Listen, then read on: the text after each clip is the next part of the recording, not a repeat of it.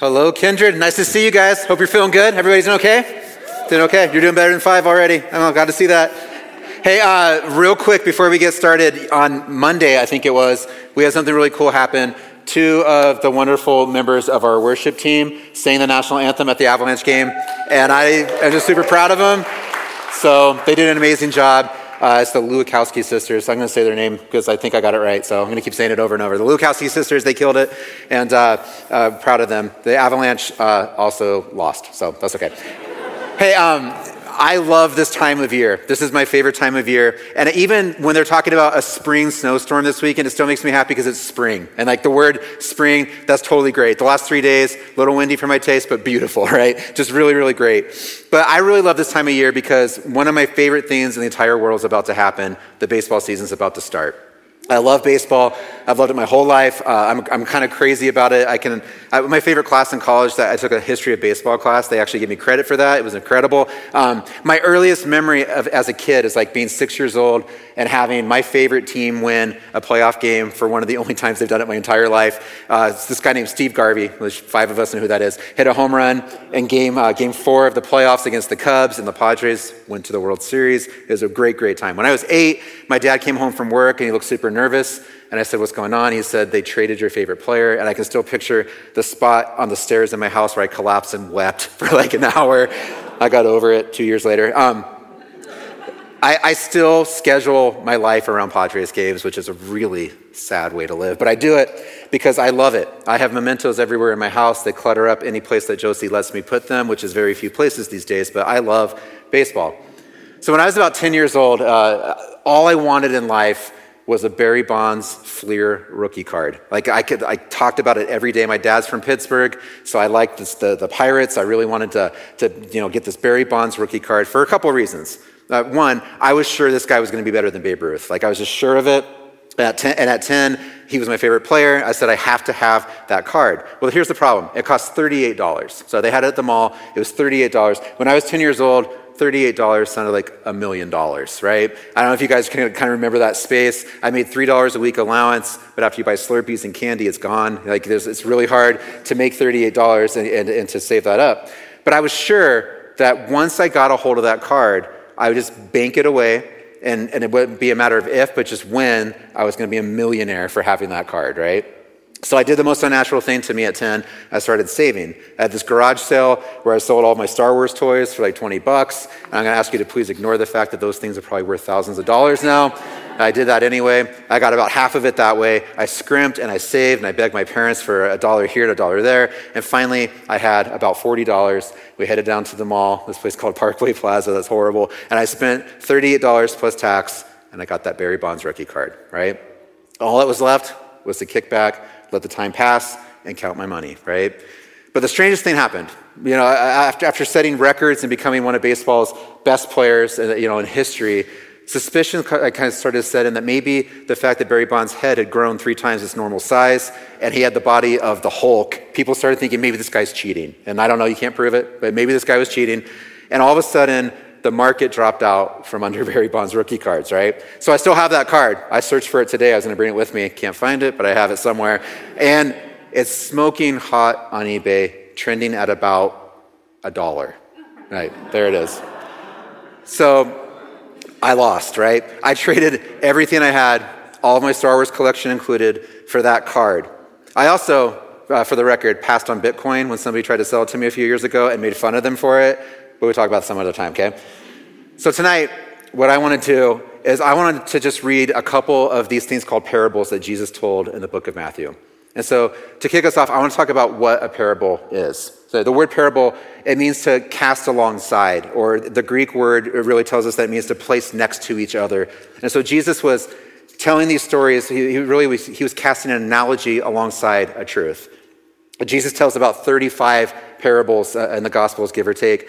And each one of them is very rich in meaning. In, in all but a couple cases, he doesn't tell us exactly what he's trying to say. He doesn't offer an explanation, only those few times that he does. There's three different distinct kinds of parables that Jesus uses. Uh, one's a simile, one's a metaphor, and then there's allegories. And so tonight we're looking at a simile. If you're like me and you like the English class and that, that matters to you at all, we're going to be looking at a simile tonight.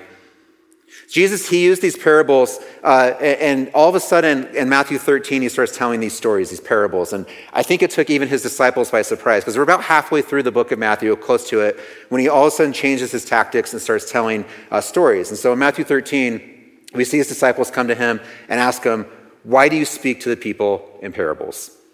A couple verses later, Jesus answers, and it's a really long answer, and it's a good answer. He says, This is why I speak to them in parables. Though seen, they do not see Though hearing, they do not hear or understand. In them is fulfilled the prophecy of Isaiah You will be ever hearing, but never understanding. You will be ever seeing, but never perceiving. For this people's heart has become calloused. They hardly hear with their ears, and they have closed their eyes. Otherwise, they might see with their eyes and hear with their ears, understand with their hearts, and turn, and I would heal them. So, in essence, Jesus has decided that in order to invite the people that he's encountering into a better life, in order to invite them into living a better story with their own life, he would start by telling stories himself. And, and even, even though he knows a few things and what he's trying to get at here, he knows that most people aren't going to understand what he says, right? He knows that those that do understand probably will eventually arrive on that understanding after thinking about it and reflecting on it later. And, and I think he also knows that most people won't do that. Most people won't go home and think about it. For the same reason that when I get home and I'm tired at night, that I'd rather click on a, a rerun of Shark Tank than go read like a Jane Austen novel or something, right? It's just, it's easier. Okay, but the promise is this that for those who do the work, for those who really go after and look for what he's teaching, Jesus says a great reward is for them on the other side. And in his answer here, Jesus, he's quoting a couple of prophets, but in particular, the last part of what Jesus says is lifted from this book called Isaiah, the prophet Isaiah. And it's a, particularly poignant thing because Isaiah's words, they were words that God spoke to Isaiah. They were his words that he said, please tell the people these things. So Isaiah, he, he quotes and, and tells the people God's words. And at the end of this encounter with God, Isaiah says that he has been ruined. That's the word he uses. He says, God, when you revealed a little bit of your glory to me, a little bit of who you really are, when you let me have an encounter with you, it ruined me for the things that I used to be. And it's a, it's a good thing. See, Isaiah, he gave up, at that point, he gave up everything. He left it all behind, and he took on the posture of a servant and said to God, Send me wherever you might send me. In fact, he says, he stands up and says, Here I am, send me to wherever, you, wherever that might be. Jesus is talking in the presence of his disciples. And his disciples, as we've been, as we've been looking at for, for months now, that they did the same thing. They left everything and they said, I volunteer to go to the places that you might send me to do the work that you have. So I, I, think Jesus is making this connection, right? Isaiah warned us in this passage that Jesus quoted that a day was coming where people would be so callous to God that they wouldn't be able to make sense of anything that he said. That they wouldn't, they wouldn't be hungry for his words, but instead they would want to argue against what they were. They want to choose their own ways and sometimes even claim that their own ways are his ways because it's easier. And so now Jesus is saying, here we are, it's happened, we're in that moment, and it's time to do something about it. And his choice and the thing that he employs is a tactic that I really believe works. And I know it works for me. A story gets my attention a lot faster than a directive or a command. I love watching documentary movies. I don't know if anybody else does or if I'm just like an old nerd, but like I, I love them. And this time of year, uh, they put out the Oscars shortlist for like best documentary. There's like nine of them. They're going to get it down to five at some point. But I like to try to watch as many of those as I can. Um, and so I, some of them are good, some of them are terrible, some of them I don't understand. I'm just going to be totally honest. But um, I've watched two or three a week for the last few weeks, and there's there's something about them that, that I don't uh, uh, always understand why they affect me so much, right? I'll get to the end of it and go, why was that so profound? But I feel this something, right, inside of me that I can't quite name. A few weeks ago, I watched this one on Netflix. It's called My Octopus Teacher.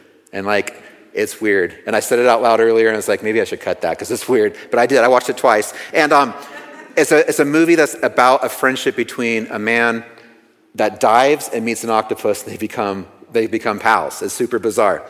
And it, honestly, at the end of the, the first time watching it, I couldn't stop thinking about it. Right? I felt like there's something, it flipped some kind of switch inside of me that I couldn't figure out what it was. And I felt really dumb for it. So I watched it again, and it was even more so. Like, I'm like, this, this octopus teacher really got to me. See, there's something inside me that, that watched that connection, and it just kind of made me think, ah, that's profound. and now I'm going to go pay somebody to help me figure out why because it's, it's kind of weird, right? Stories, stories connect us to things in ways that nothing else can. Now, Jesus, over the next several chapters of Matthew, he starts using these open ended stories, and it clicks that something in the listeners that he's talking to. It gives them things to think about. And I think across space and time, the way that Jesus is so amazing is a couple thousand years later, it still gives us the same kind of thing to think about, the same kind of place to arrive in where we have to continue to search for the meaning. And I think that's remarkable. So let's read tonight's parable. It's from Matthew 13, verse 44. It says this It says, The kingdom of God is like treasure hidden in a field. When a man found it, he hid it again, and then in his joy, he went and sold all he had and bought that field. Okay? So I want to start really practically because for me, the first thing that sticks out to me when I read that is the idea that something's buried in a field is a little strange to me. But the audience that Jesus is speaking to wouldn't have thought much of it for a couple of reasons. One is that at this time it was kind of a banking system to bury things that were important to you and hope that, that, that they stayed hidden. They also kind of would refrigerate some things that way. It would just make sense to people that heard this, the, this uh, parable from Jesus that the premise was super simple and it makes the, the brevity of this parable honestly all the more pronounced. Because immediately they would connect their own version of that Barry Bonds rookie card, hopefully something better for them, to think of what could possibly be buried in that field. Or really realizing this, that the kingdom that Jesus says he's ushering in, uh, even though it's impossible for us to fully grasp, it can be best understood by thinking of finding something so valuable that's worth giving up everything to attain. See, I think Jesus designed this parable to make us think immediately what's worth it to me? Like, what would that take?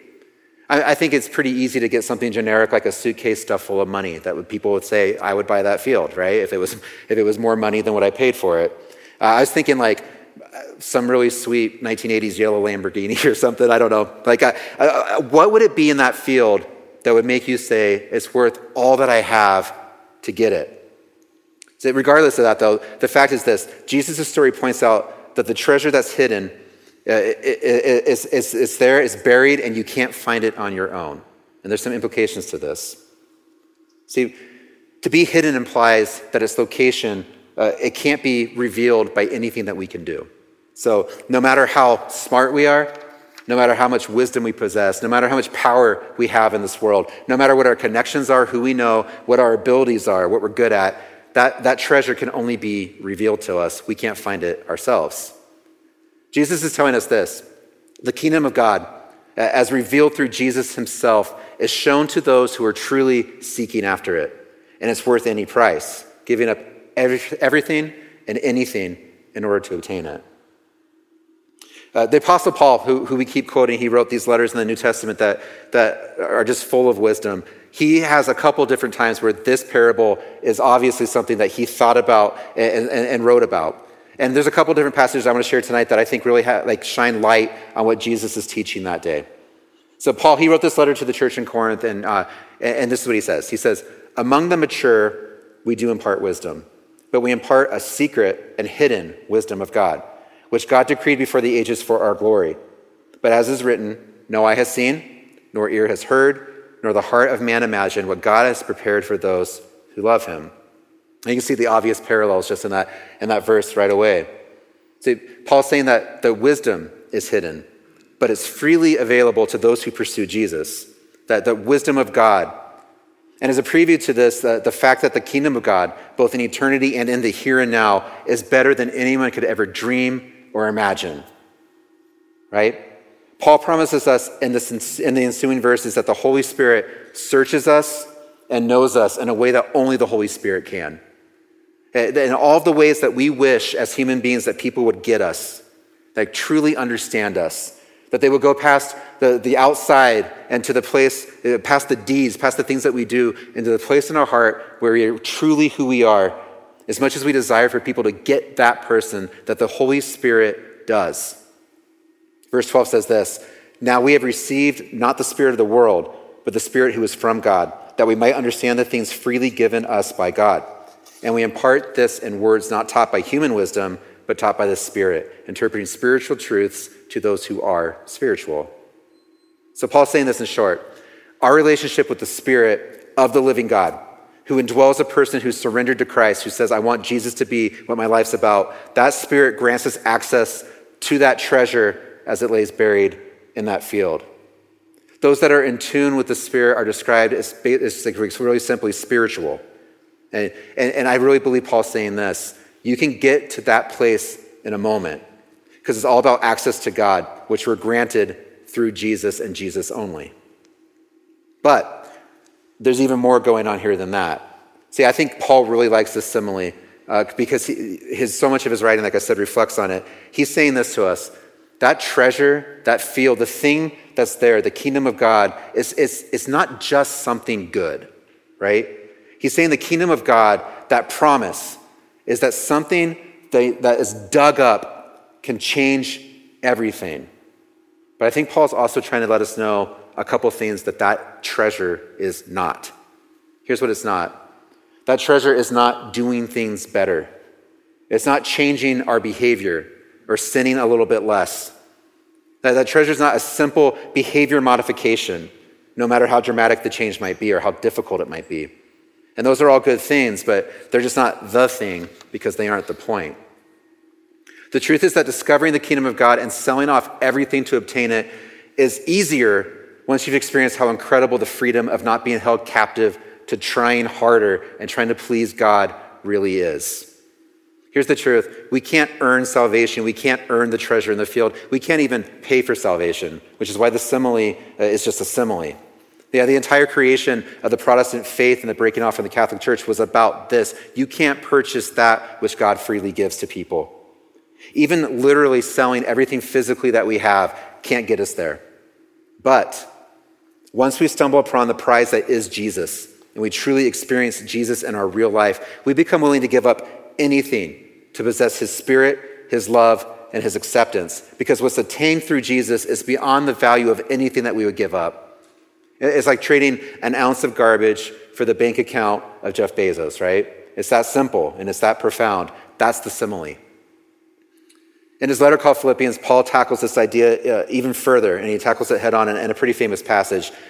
It's in Philippians 3, and he starts off this passage by saying this. He says, Finally, my brothers, rejoice in the Lord.